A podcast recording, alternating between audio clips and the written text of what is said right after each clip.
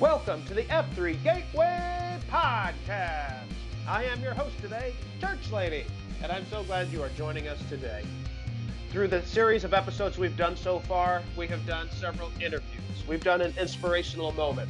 We've also done tips and tricks for upcoming beatdowns, like the 24 hour beatdown. And we're excited to continue produce a variety of content for you in the coming weeks. And we have some really great interviews that have already been lined up. Some have been recorded, and it's just a matter of editing to get them ready. Until that begins next week, I want to share with you an inspirational thought. It was December 17th, 1927, in Provincetown, Massachusetts. Just off the coast, one of the United States submarines, known as the S 4, was performing maneuvers through the bay, maneuvering between two buoys to practice its maneuverability, the speed at which it could change depth and direction. As it was beginning to surface at the end of its series of events at 337, at, it came to the surface and a destroyer that was also performing maneuvers in the bay was in its lane. They collided, and the sub quickly sank to a depth of 110 feet to the bottom of the ocean floor. 34 men were trapped in the control room.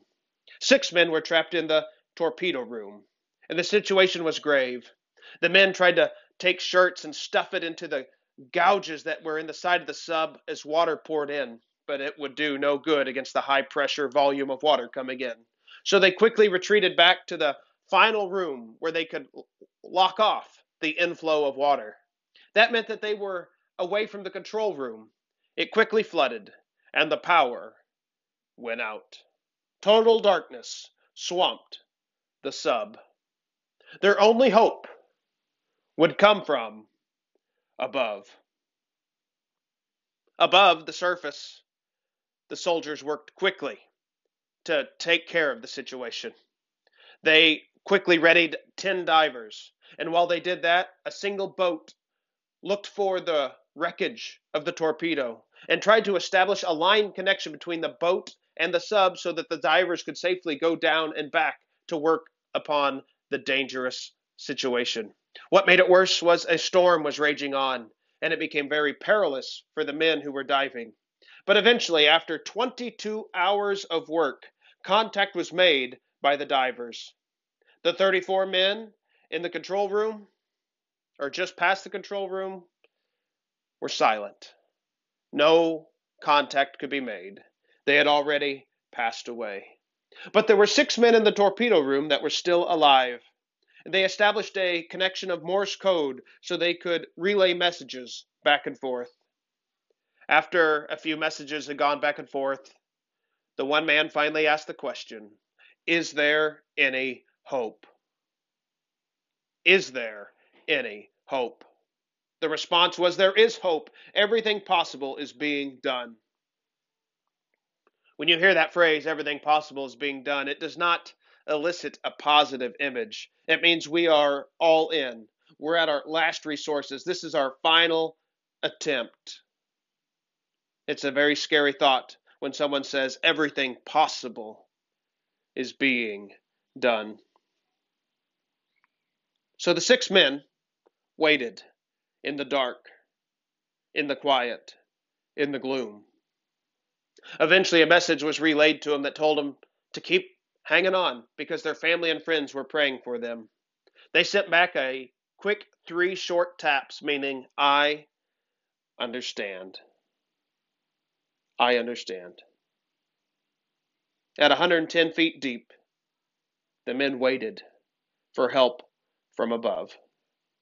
And after 63 hours, there were no more responses from those six men.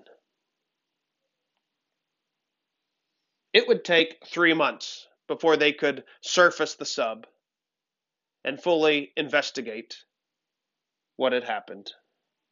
But the six men died, ultimately, from a lack of oxygen as they waited. There was a half a raw potato in one man's pocket. There were scratch marks and marks of a flattened wrench as they tried to weaken the thinnest part of the sub to the outside air, doing everything they desperately could to get out. but to no avail. In F3, we talk about fitness, fellowship, and faith.